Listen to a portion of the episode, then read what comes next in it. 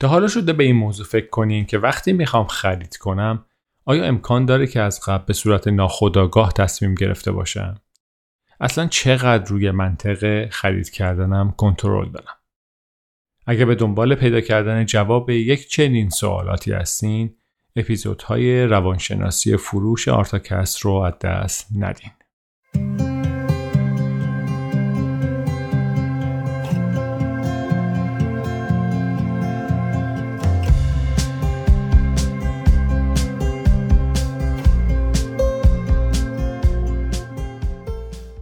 سلام، من فرامرز کمالی هستم از مجموعه آرتا کلاود و شما در حال شنیدن اپیزود اول از پادکست آرتاکست هستید که در ژانویه دو هزار و بیست و یک یا دی ماه نود و نه منتشر میشه.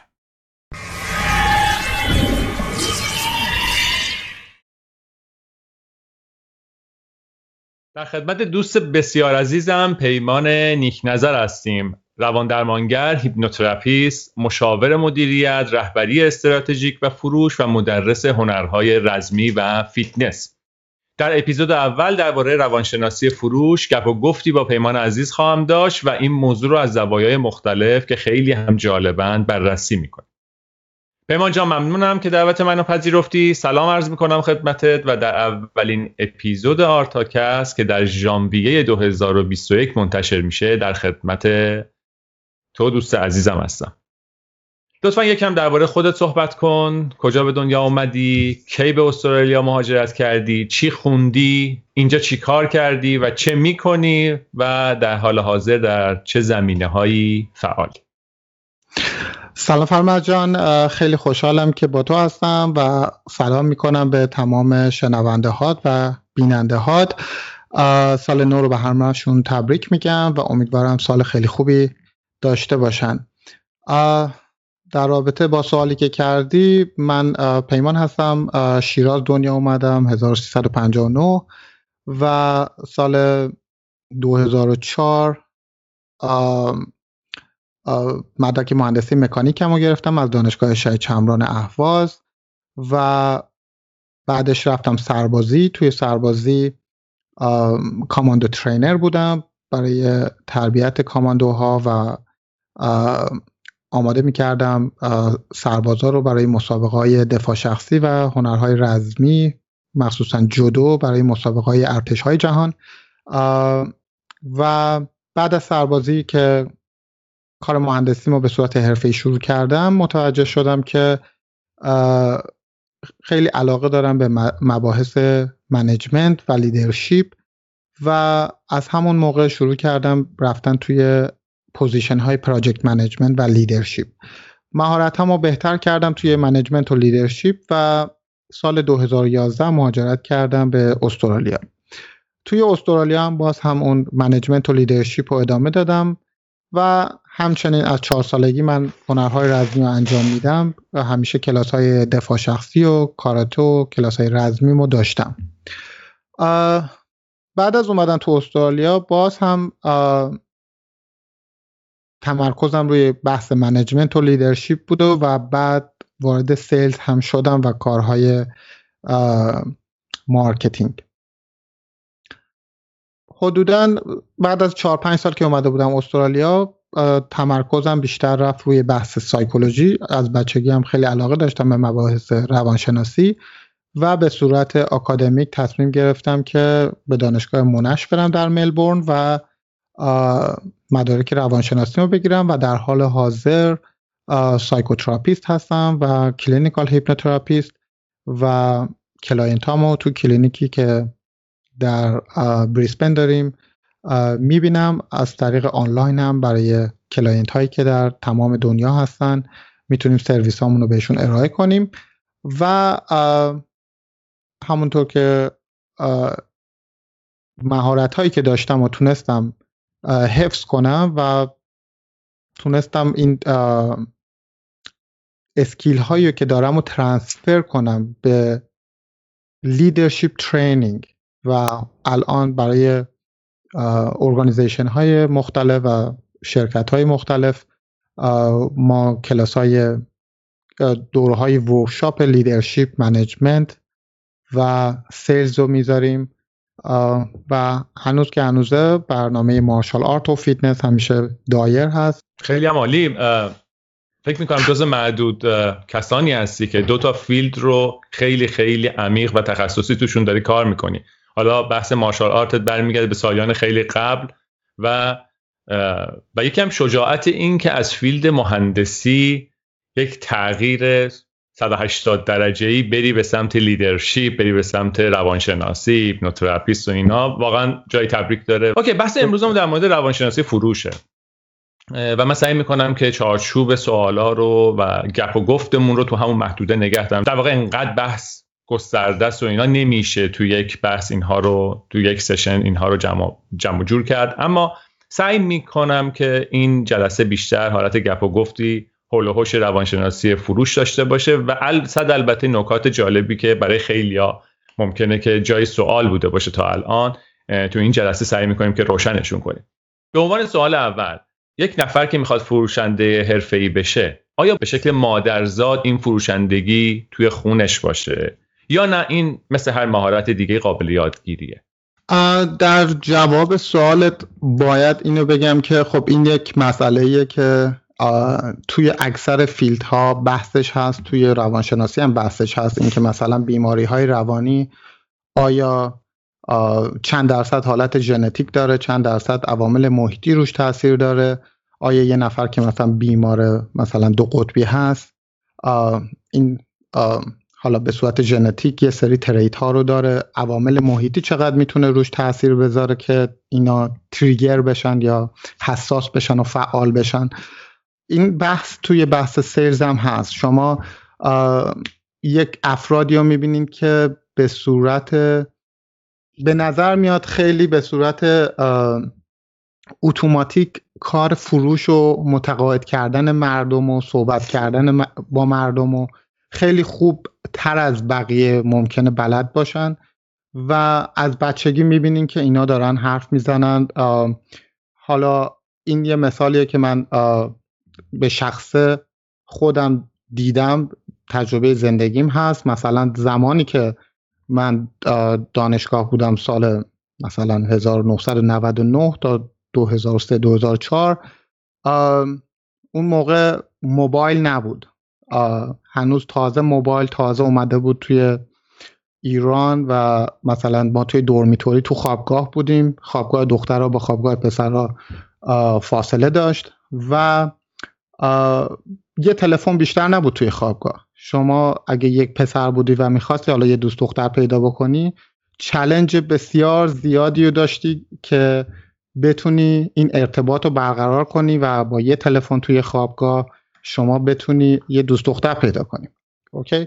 و حالا کار به مسائل مذهبی شو اینا ندارم، ولی خب این یه بحث واقعیته که شما حالا بحث سایکوآنالیسیس و اینا رو نمیخوام مطرح بکنیم که شما نیروی جنسی رو حالا تا یه حدی میتونی کنترل بکنی، ولی خب این داستان یه بخشی از واقعیت وجود بشری است.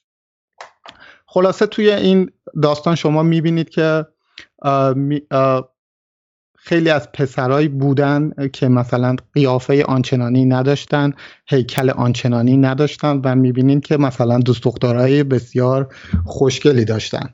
حالا اون زمان دارم میگم، حالا این قابل تعمیم هست به زمان حال با مدل های مختلف.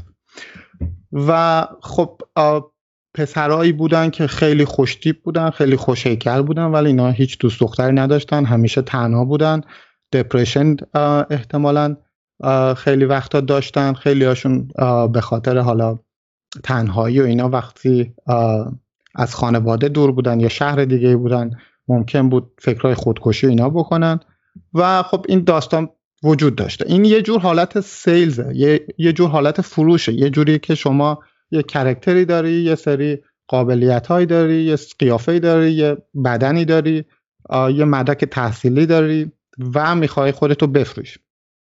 نه که خودتو بفروشی به نظر بدن، پرزنت کنی، در واقع اینه که یه جوری داری حالت خودتو پرزنت می‌کنی که بتونی توی مارکتی که حالا یک سری دختر و پسر هستن شما یه پارتنر پیدا کنید.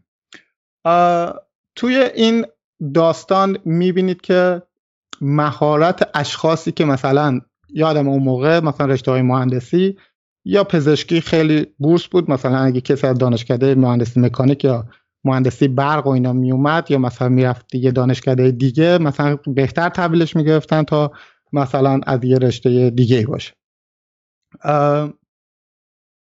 میبینید که مثلا یه سری کوالیفیکیشن، یه سری فاکتور و اینا این, این وسط دخیل میشه، یعنی مثل پروداکت میمونه. پروداکت شما مثلا ممکنه مدرک تحصیلیت باشه، پروداکت شما ممکنه طرز صحبت باشه. کردن و ریلیشنشیپ بیلد کردنت باشه، پروداکت شما تیپ ظاهریت یا هیکلت میتونه باشه. یک چیزی که داری شما عرضه میکنی و حالا اونجا کلاینتت یا کاستومر یک خانومیه یا برعکسش هم میتونه باشه، حالا یه خانومیه از یه پسری خوشش میاد، حالا اینجا که چجوری اپروچ بکنه، تمام اینا یه حالت سیلز رو ما میتونیم این وسط ببینیم. خیلی ها مثل جوردن بدفورد، اونا مدعیان که حالا خودشون بالفطره اینجوری هستن و خوب متقاعد میکنن، ولی اگه فیلمش هم دیده باشید خود جوردن بدفورد رو میبینید که توی فیلم نشون میده که یک چیزایی رو یاد میگیره، توی یک کمپانی میره و بعداً وقتی کمپانیش عوض میکنه میتونه یاد بگیره که چطوری فروشش رو ارتقا بده. پس نقش لرنینگ و اینکه عوامل محیطی و یاد گرفتن میتونه تأثیر داشته باشه توی ارتقاء فروش و بهبود مهارت‌های فروش، میتونه خیلی مهم باشه.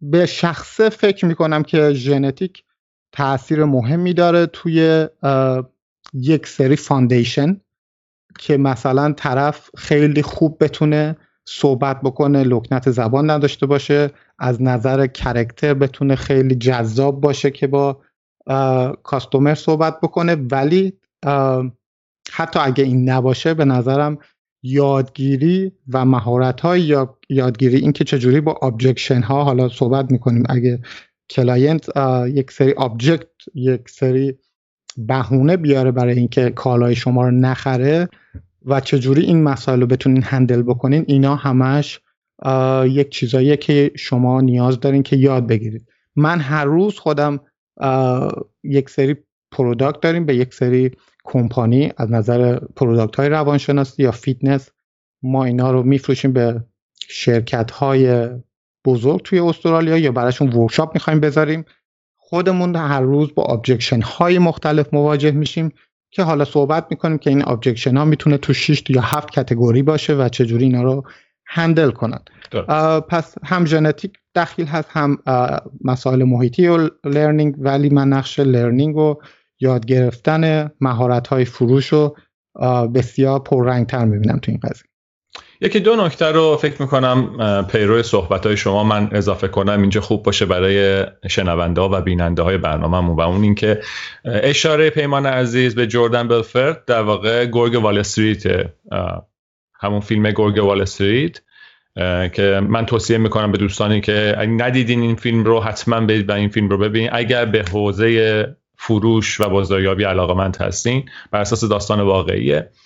و نکته بعدی هم این که بحث ژنتیک، من تصورم اینه که یه مقدار میاد و توی این موضوع دخیل میشه که شخص تا حدودی سالم به دنیا بیاد. مثلا کسی که توانایی شنوایی درستی نداره یا توانایی تکلم درستی نداره به شکل مادرزاد، خب یه مقدار دچار مشکلات بیشتری هست نسبت به کسی که این مشکلات اولیه رو نداره. نکته بعدی هم اینه که خب زمانی که اون بچه توی یک خانواده‌ای در واقع به دنیا میاد، اثر محیط محیطی اون خانواده، تربیتی اون خانواده میتونه از اون بچه واقعا یک شخصی رو بسازه که بتونه خیلی خوب پرزنت کنه، خواسته‌هاشو خیلی خوب مطرح کنه، یا نه شای باشه و به نوعی گوشه‌گیری کنه و نتونه اون در واقع بل هر هر آنچه که به شکل بالقوه، هر استعدادی که به شکل بالقوه داره رو در واقع به شکل برفل در بیاره و نشون بده. جالب اینه که من خودم زمانی که فکر می‌کنم تا انتهای دبیرستان به این شکل بود، کاملا آدم شایی بودم، یا اصلا دوست نداشتم صحبت کنم، دوست نداشتم توی جمع، سعی میکردم مثلا اگه جمعی هست غریبه است یه گوشه بخزم، یه گوشه بشینم برای خودم و اینا. ولی به مرور متوجه شدم که نمبر وان اسکیلی که میتونه من رو موفق کنه همین اسکیل پرزنتیشنه که در نهایت میتونه شاخه‌های مختلفی باشه، میتونه به شکل مارکتینگ در بیاد، میتونه به شکل سیلز در بیاد، میتونه حتی به شکل مشاور ریلیشنشیپ در بیاد. چون کسی که این تکنیک ها رو به نظر من میدونه حتی زندگی فکر میکنم زناشویی بهتری هم داره، به خاطر اینکه میدونه خواستش رو چجوری مطرح کنه و میدونه چجوری نتیجه بگیره. به شکل، البته من منظورم به شکل کاملا وین وینه، نه به شکل مثلا فرضاً اون ساید تاریک فروشنده ها یا سلزمنا. به عنوان سوال بعدی، چرا فکر میکنی اکثر افراد کلن از این مهارت فراری هن؟ یعنی این که یا این که فکر میکنن کسی که در واقع سلزمنه واقعا توی ذهنشون یک کرکتر بسیار پیگیر دائما تو دست و پای آدمه، به قول قدیمی ها موی دماغ آدمه که به نحوی اون سرویسش رو یا پروداکتش رو بفروشه، و خیلی ها کلن از نظر شخصیتی اینجور افراد رو زیاد باهاشون ارتباط برقرار نمیکنن. آیا ما تفاوتی داریم یا میتونیم قائل باشیم بین فروشنده های حرفه‌ای و فروشنده های غیر حرفه‌ای؟ در این مورد میخوام ببینم که چرا اولا اکثر افراد از یاد گرفتن این مهارت فراری هن، یا اینکه به محض اینکه شروع میکنن نزدیک این مهارت میخوام بشن خیلی هاشون شکست میخورن و واقعا سریع گیباب میکنن. ببین، جواب سوالت یکم مربوط میشه به سوال قبلیت. ما یک سری تریت داریم توی روانشناسی، بهش میگیم یه سری ویژگی ها افراد دارن و هر فردی بر اساس این تریتش و بر اساس پرسونالیتی تایپش به درد یک سری شغلای خاص میخوره. اوکی، تستای مختلفی هست که من حالا به شنونده ها توصیه میکنم اگه خیلی علاقه مند بودن به پرسونالیتی تایپ، اینکه شخصیت های مختلف رو چطوری بتونن آنالیز کنن، یا خودشون اولا که برای خودشون خوبه که بفهمن که چه شخصیتی دارن و به درد چه کارهایی میخورن، تو چه کارهایی میتونن موفق بشن بر اساس اون فعلا دیفالتی که دارن. پرسونالیتی تایپ تست های مختلفی هست، یکی مثلا شانزده مثلا شانزده تا پرسونالیتی تایپ هست. اگه بزنن شانزده پرسونالیتی تایپ توی گوگل بزنن تستاشو میتونن، حالا تستای استاندارد هست که باید بخرن، ولی تستایی هم هست که توی اینترنت هست میتونن، حالا یک سری ایندیکیشن بهشون میده، یا مثلا پنج تا پرسونالیتی تایپ. اینا تئوری های خیلی مهم هستن که بر اساس این تریت ها مثلا شخص چقدر قابلیت توافق داره، چقدر اگریبل هست، چقدر شخصیت نوراتیک و عصبی داره، چقدر مثلا. من اینو موقعی مثلا هشت سال پیش متوجه شدم وقتی این تست شانزده تا پرسونالیتی تایپ رو زدم. اون موقعم روانشناسی نمیخوندم. متوجه شدم خب شخصیت من جزء دو درصد اقلیت کل دنیاست. این شخصیت به درد لیدرشپ میخوره. مثلا مدل کسایی که تو این کتگوری بودن، مثلا ناپل اون یا فرمانده های جنگ ها مثلا اکثرا تو این کتگوری بودن. و بعد خب مثلا متوجه شدم که خب به درد کل... از نظر ریاضی و از نظر فیزیک خیلی خوبم، ولی از نظر کلکولیشن خیلی عالیم، ولی آه مهندسی آه انرژی منو میگیره، من باید برم تو اون فیلدی که بیشتر مناسبم هست. و اینو خب از بچگی هم میبینیم. مثلا از بچگی مثلا من یک سری پسر و دختر و اینا رو همیشه وقتی مثلا پنج شش سالم بود یه گروه داشتم، اینا پشت سر من میومدن، میرفتیم دوچرخه سواری و مثلا حمله کنیم به اون ور و این ور. از بچگی هم این توش دیده میشه. برای همین اگه شما بتونید شخصیت خودتو بفهمی که تو چه کتگوری هستی، این خیلی بهت کمک میکنه که اول بفهمی که به درد سیلز میخوری یا نمیخوری. اگه نمیخوری دیگه، حالا اگه دیفالتت این نیست و میخوای بیای توی سیلز، باید اسکیلاتو، یعنی حالت دوپینگه، باید مثلا کسی یه سری اسکیلا رو نداری، مثلا حجم ریت انقدر، حالا میخوای بری مسابقه دو با کسایی که حجم ریهشون یکم از تو بیشتره بری مسابقه بدی، باید خیلی بیشتر تلاش کنی. این از یک پارامتر هست، حالا تو تریت ها هست، یکیش اکستراورژن هست و اینتروورژن. خیلی از آدما هست، اینو صحبت کنیم، خیلی آدما اینتروورتدن، یعنی درونگرا هستن، خیلی ها برونگرا هستن. درونگرا ها مثلا درس میخونن، خیلی دوست دارن تو خودشون باشن، سوشالایز نیستن، به مسائل اسپریچوال و اینا خیلی اهمیت میدن، بیشتر درونگرا هستن و با خودشون حال میکنن و حالا تو ریلیشنشیپ و توی ازدواجشون و تو همه چی دیده میشه.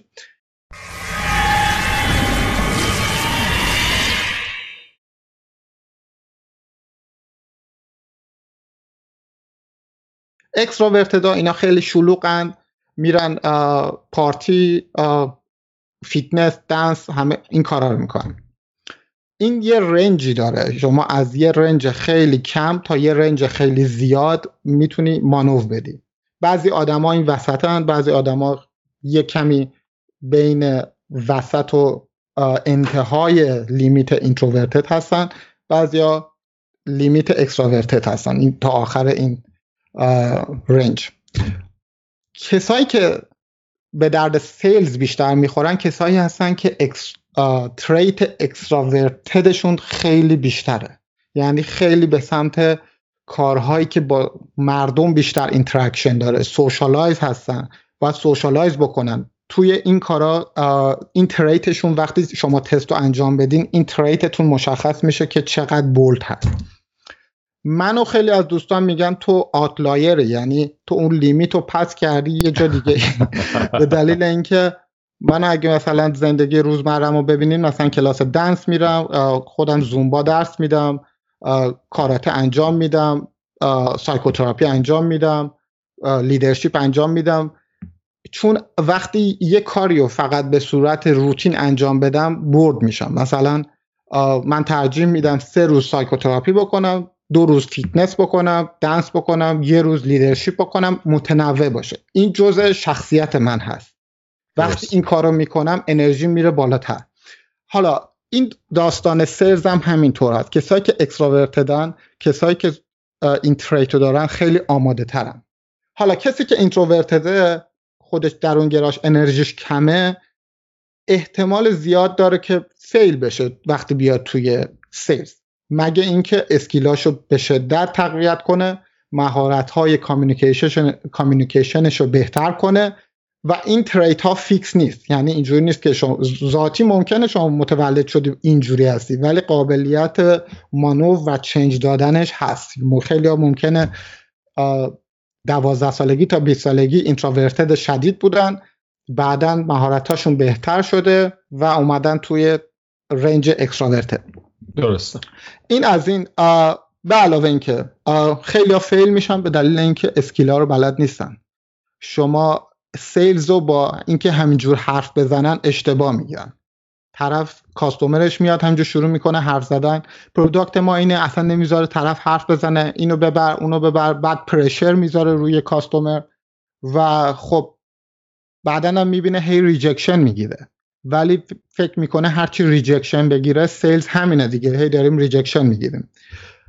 حالا این تئوریای قدیمی بوده، حالا راجبش صحبت میکنیم که شما قبلا میگفتن شما اصلا سیلز با گرفتن ریجکشن و گرفتن نو کوریلیشنشیپ داره، مثلا همینه که هی شما هی ریجکشن میگیری، خب سیلز همینه دیگه. ولی خب الان تکنیک های جدید، تئوری های جدید اینو نشون نمیده. و به علاوه اینکه هیچ قانون خاصی هم ممکنه برای کالچرهای مختلف نداشته باشه. شما ممکنه یه تکنیک رو برای استرالیایی ها خوب انجام بدی، همونو برای ایرانی انجام بدی، نتیجه معکوس بگیری. نقش کالچر مهمه، اگه کالچر رو در نظر نگیرن، تکنیکای استرالیایی رو بخوای روی ایرانیا پیاده کنی یا ایرانیا رو ببری رو اونور پیاده بکنی، نتیجه‌های ممکنه معکوس بگیری. به علاوه اینکه همین ابجکشن ها رو چجوری هندل کنن، ریلیشنشیپ رو چجوری بیلد کنن، که اینو اگه دوست داشتی بیشتر میتونیم باز کنیم برای شنونده‌ها. درسته. با توجه به صحبتایی که شما تو این زمینه در واقع توضیح دادی، اینجوری برمیاد که واقعا یک فروشنده حرفه‌ای بیشتر از اون که یک آدم تاکتیو پرچونه باشه، بیشتر یک شنونده خوبه. ببین تکنیکی خود من همیشه استفاده میکنم توی در واقع حالا پرزنتیشن هایی که دارم یا مثلا حالا صحبت هایی که برای معرفی محصولیه، برای معرفی سرویسی، همیشه همیشه سعی میکنم که به سوالات و نیازهای اون شخص توجه کنم و دقیقاً بدونم که پین پوینتاش کجاست و بر اساس اون اگر نتونم در زمانی که اون داره در مورد نیازش صحبت میکنه یا اون نقاط درد داره صحبت میکنه اطلاعات مفیدی به دست بیارم، سعی میکنم با سوال کردن اطلاعات رو در واقع برای خودم به دست بیارم و بر اساس اون اگر سرویس یا محصولی مچ میشه اون رو آفر بدم. ببینید با توجه به صحبتی که میکنی، خود من شخصا به این مسئله شدیداً باور دارم که واقعا یک فروشنده حرفه‌ای آدم پرچونه‌ای نیست. نکته اول. و فروشنده حرفه‌ای دقیقاً میدونه که چه سوالاتی رو بپرسه که دقیقاً نیاز رو تشخیص بده و بعد اون نیازها رو بیاد مچاپ کنه با پروداکت یا محصول. و معمولا ما همون قانون هشتاد بیست هم اینجا هم حاکمه. معمولا بیست درصد از فروشنده‌ها فروشنده‌های حرفه‌ای فروشنده‌های حرفه‌ای هشتاد درصد همون فروشنده‌ای هستن که یه روز مثلا شنبه صبح خوابیدی تلفن زنگ میزنه طرف میخواد مثلا به سولار پنل بفروشه. و میدونی این چیزیه که مردم رو، اون هشتاد درصدن که خیلی از افراد رو بدبین میکنن، فراری میدن از کل سیستم و اینا. اشاره خیلی جالبی کردی به نقش فرهنگ توی روال فروش. خب به هر حال ما همه ایرانیم، افتخار میکنیم ایرانیم، هیچ مشکل خاصی هم وجود نداره. تجربه خودت یه مقدار صحبت کن از پرزنت کردن سرویست یا سرویس هات برای هموطنا و غیر هموطنات. کدومی که راحت تر بوده، کدوم درد سر بیشتری داشته، کدومش واقعا به جای رسیدی که میخواستی موهاتو بکنی. یک سری از این تجربیات حالا فان به نوعی دوست دارم که در موردش صحبت کنیم.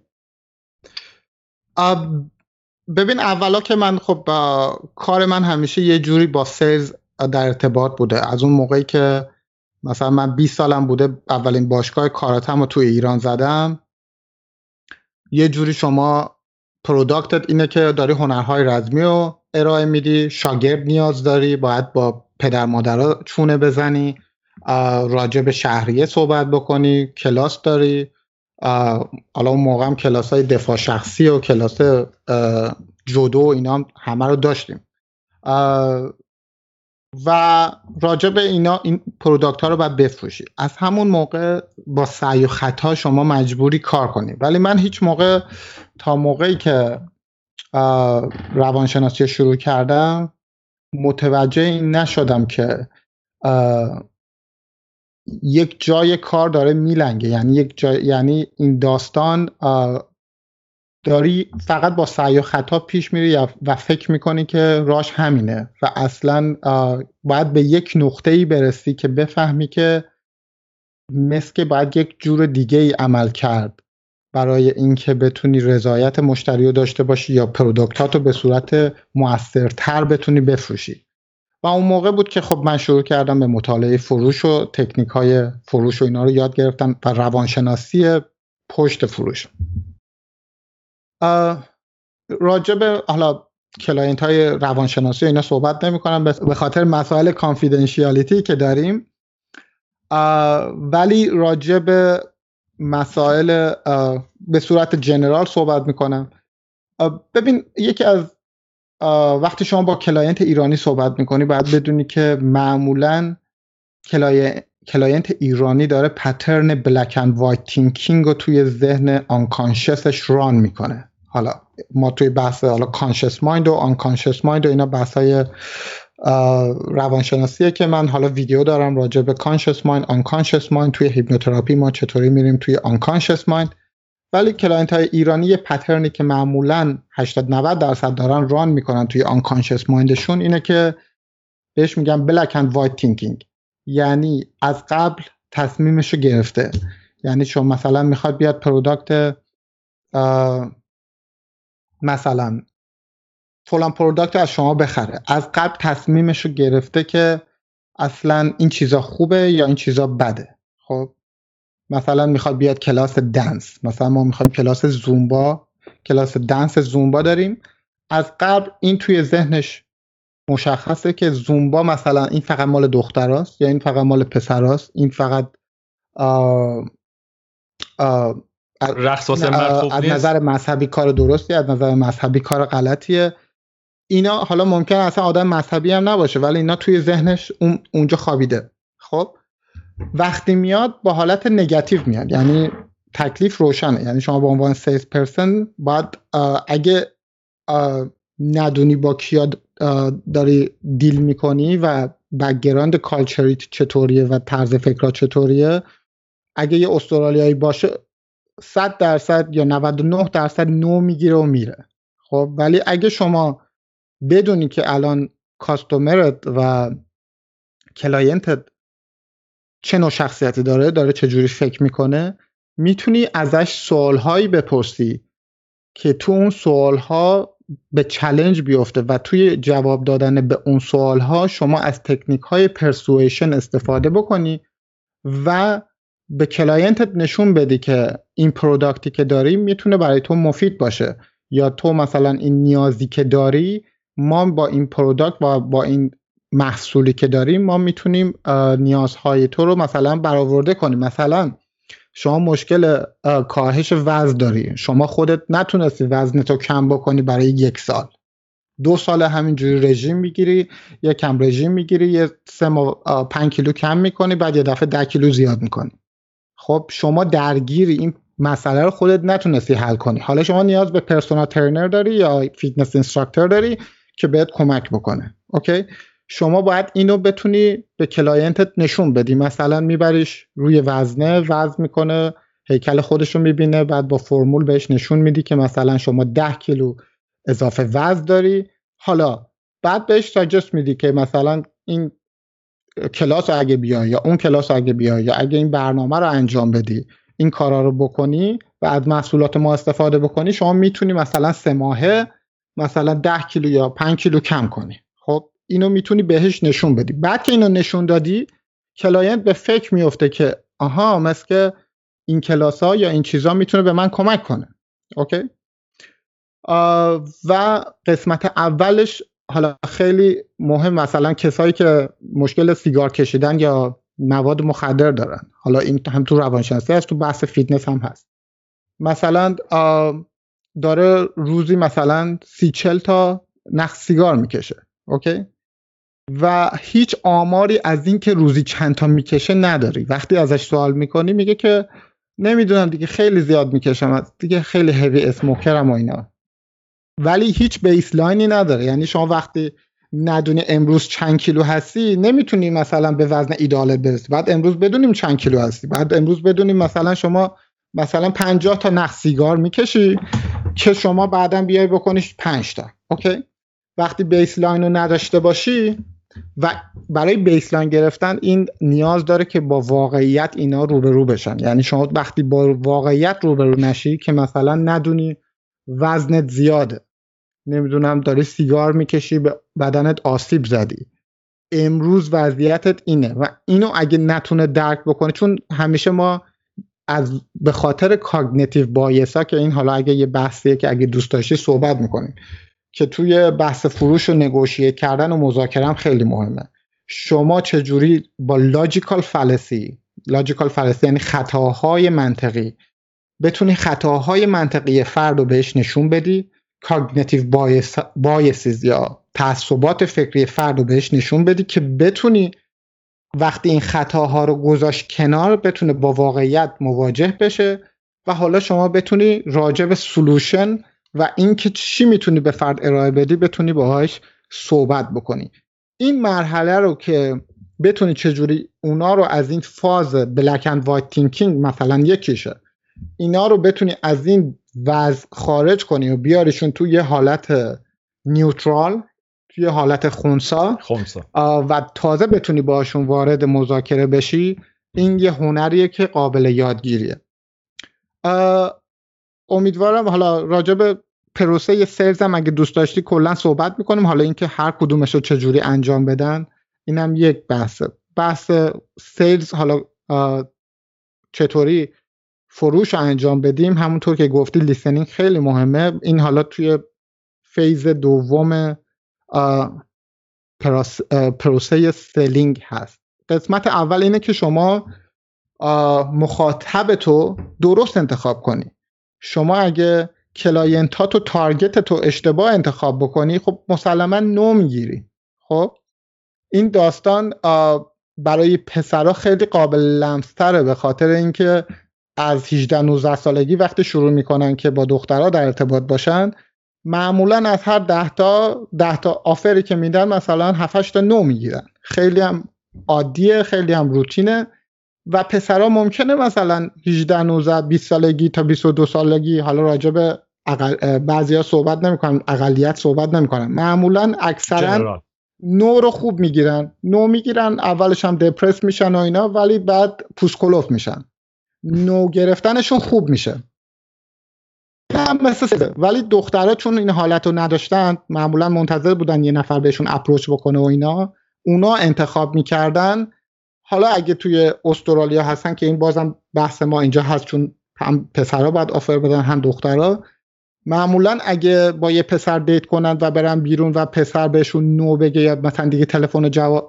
تلفنشون رو جواب نده یا بگه نه مثلا به درد هم نمیخوریم، دپرشن بسیار شدیدی میگیرن، میرن مثلا شیش ماه یک سال ممکنه تو اون دپرشن قرار بگیرن و چون تجربه نوشنیدن رو ندارن، تجربه ریجکت شدن رو ندارن. خب پس شما برای که ریجکت کمتر بشی، نو کمتر بگیری، که حالا تو این پروسه طبیعی هم هست، ولی برای که نو کمتر بگیری باید کلاینت ها تو از جای درست انتخاب کنی. یعنی کلاینت تو اشتباه انتخاب کنی، مسلما شما نو میگیری، چون اصلا به پروداکت شما علاقه نداره. خب مثلا من برم برم کلاس مارشال آرتمو توی کلیسا تبلیغ بکنم یا توی مسجد تبلیغ بکنم، خیلی ها ممکنه علاقه نداشته باشن، چون میگن آقا ما طرفدار مثلا پیس هستیم، میخوایم خیلی فرندلی زندگی بکنیم، اصلا مارشال آرت کسی با ما کار نداره، ما با دشمنمون کار نداریم. مارکت مارکت اونجا نیست، مارکت جای دیگه ایه. پس کلاینت تو باید درست انتخاب کنیم. یا مثلا کسی که اعتقاد داره آقا روانشناسا همه دیوونن خودشون، یا کسایی که میرن پیش روانشناس همه دیوونن، خب این کلاینت شما نیست. باید یه کسی به این درک و شعور رسیده باشه که آقا همه مشکل دارن، مثلا شما مریض بدنی میشید، پات درد میکنه میری دکتر، حالا افسرده ای صبح تا شب مثلا قصه میخوری، از آینده میترسی، فکر خودکشی داری، خب باید بری پیش روانشناس یا پیش روان درمانگر کمک بگیری. اگه به این مرحله نرسیدی و شما هی صبح تا شب بلند شی فکر کنی اینا تارگتت هم و با اینا بخوای فکر بکنی که میتونی بیزنس خیلی ساکسسفولی داشته باشی، خب تارگت تو اشتباه انتخاب کردی. پس کلاینت رو درست انتخاب کردن بسیار موثر. قسمت دومش که اشاره کردی بیلدینگ راپورت هست و اینکه تو چطوری تراست بیلد بکنی و اعتماد تو بیلد بکنی با کلاینت، که یکی از تکنیک‌های مهمش همین مهارت لیسنینگ هست و اینکه چجوری بتونی کامیونیکیشن دو طرفه داشته باشی و اجازه بدی به کلاینتت که صحبت بکنه. حالا اگه مراحل دیگر هم خواستی صحبت میکنیم حالا توی بحثت، ولی همین قسمت دوم رو میتونیم استاپ بکنیم. صد درصد ممنونم. جا داره که اینجا اشاره بکنم به یکی از ساده ترین مدل های فروش که در واقع کردیتت کردیتش برمیگرده به یه شخصی به نام برندن برچارد، ممکنه که دوستان اسم این شخص رو شنیده باشن. ایشون یه مدل سه مرحله‌ای خیلی ساده رو معرفی میکنه که میگه شما باید مدل فروشتون شامل آپتین، ولیو و آفر باشه. آپتین در واقع آوردن ترافیک به شرط اینکه رایت تارگت اودینس در واقع دیده شده باشه، یعنی اینکه شما مخاطب درست رو به سر اون صفحه آپتینتون یا اون سشن معرفی یا پرزنتیشنتون آورده باشین. و بعد با استفاده از دلیور کردن ولیو برای اون افرادی که آپتین کردن توی سیستم شما، شما اون تراستد ریلیشنشیپ رو با اون افراد میسازین در طول زمان مشخص یا طی استیج های مشخص و بعد آفرتون رو بهشون میدین. متاسفانه خیلی تصور میکنن که وقتی یه محصول یا یه سرویسی رو دارن همه باید این سرویس یا محصول رو استفاده کنن، مخصوصا تو دنیای پررقابت امروزی که شما یک جستجوی ساده بخوای توی اینترنت انجام بدی، هزاران محصول یا سرویس مشابه خودت رو پیدا میکنی که احتمالاً یکی دو درجه هم بهترن.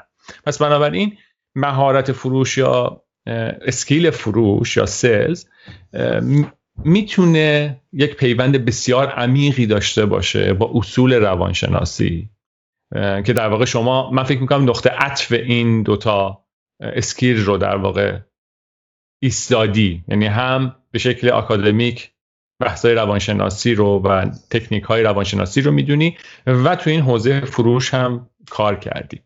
خب پیمان جان، ممنونم بابت این زمانی که گذاشتی و این توضیحات جذاب رو در واقع دادی. لطفا یکم در مورد سرویس‌هایی که ارائه میدی برامون صحبت کن و بگو چه سرویس‌هایی ارائه میدی و افراد چجوری میتونن به شما دسترسی داشته باشن، به سرویس‌های شما دسترسی داشته باشن. یه مقدار اطلاع در مورد اینا میخوایم، به انضمام این که من از شما میخوام قول بگیرم که سشن‌های بیشتری رو، جلسات بیشتری رو با هم دیگه داشته باشیم، چون بعضی از این مسائل و مطالب انقدر جذابن که من فکر میکنم که هر کدومشون به تنهایی یه دونه جلسه نیاز داشته باشن. دوستای فرامرز جان، حتما خوشحال میشم که این بحث رو با هم داشته باشیم. خیلی بحث جذابیه، خیلی هم گسترده است. راجع به سرویس هایی که من به کلاینت ها ارائه میدم که حالا تخفیف ویژه‌ای هم گذاشتیم برای بچه های آرتا کلاد و کسایی که به این پادکست یا ویدیو توجه کردن میتونن تخفیف ویژه بگیرن و از سرویس هایی که من ارائه میدم استفاده بکنن. ما سرویس های منتال ترینینگ داریم برای آه، آه، که بخشش روان درمانی هست، هیپنوتراپی هست و لایف کوچینگ و جلسات مشاوره و کانسلینگ که توی آفیس ما میتونن انجام بدن این کارو فیس تو فیس در بریزبن یا از طریق آنلاین، از طریق اسکایپ یا زوم. ما این سرویس ها رو ارائه میدیم. هم میتونه برای بهبود زندگیشون از نظر کیفیت رابطهشون با افراد مختلف، ریلیشنشیپشون اگه کاپل هستن و زوج هستن، و برای فامیلی تراپی و اگه حالت توی خانوادهشون کلا با بچه ها با همسرشون به صورت فامیلی داینامیک فامیلی مشکل هست، ما میتونیم بهشون کمک بکنیم. سرویس های فیزیکال ترینینگ داریم که چندین بخش، یکیش بخش, بخش مارشال آرت هست، هنرهای رزمی هست که کاراته، کلاس های کاراته داریم، جودو، جوجیتسو و آیکیدو و ام ام ای و کلاس های دفاع شخصی هست و آنتی بولینگ. حالا اسپشیالی هم برای خانوما ما کلاس های دفاع شخصی مجزا داریم و سرویس های دیگه هم که من ارائه میدم سرویس فیتنس و پرسونال ترینینگ هست که حالا خیلی پارت تایم انجام میدم توی فیتنس فرست کریندل در بریسبن و خوشحال میشیم که هموطنا رو ببینیم و فارسی زبون ها. و سرویس های دیگه ای هست که من به ارگانیزیشن ها میدم برای ورکشاپ هایی که برای لیدرشپ هست، برای منیجمنت هست، برای سیلز هست که براشون ورکشاپ های یه روزه تا یه هفته ای براشون میذاریم توی ارگانیزیشن های مختلف. درسته. پس دوستان عزیز میتونید با استفاده از کد آرتاکست A R T A C A S T از سرویس های پیمان عزیز با تخفیف ویژه استفاده کنید. نمیگم تخفیفات چیه، به عنوان یک سورپرایز باشه و با خود پیمان صحبت کنید.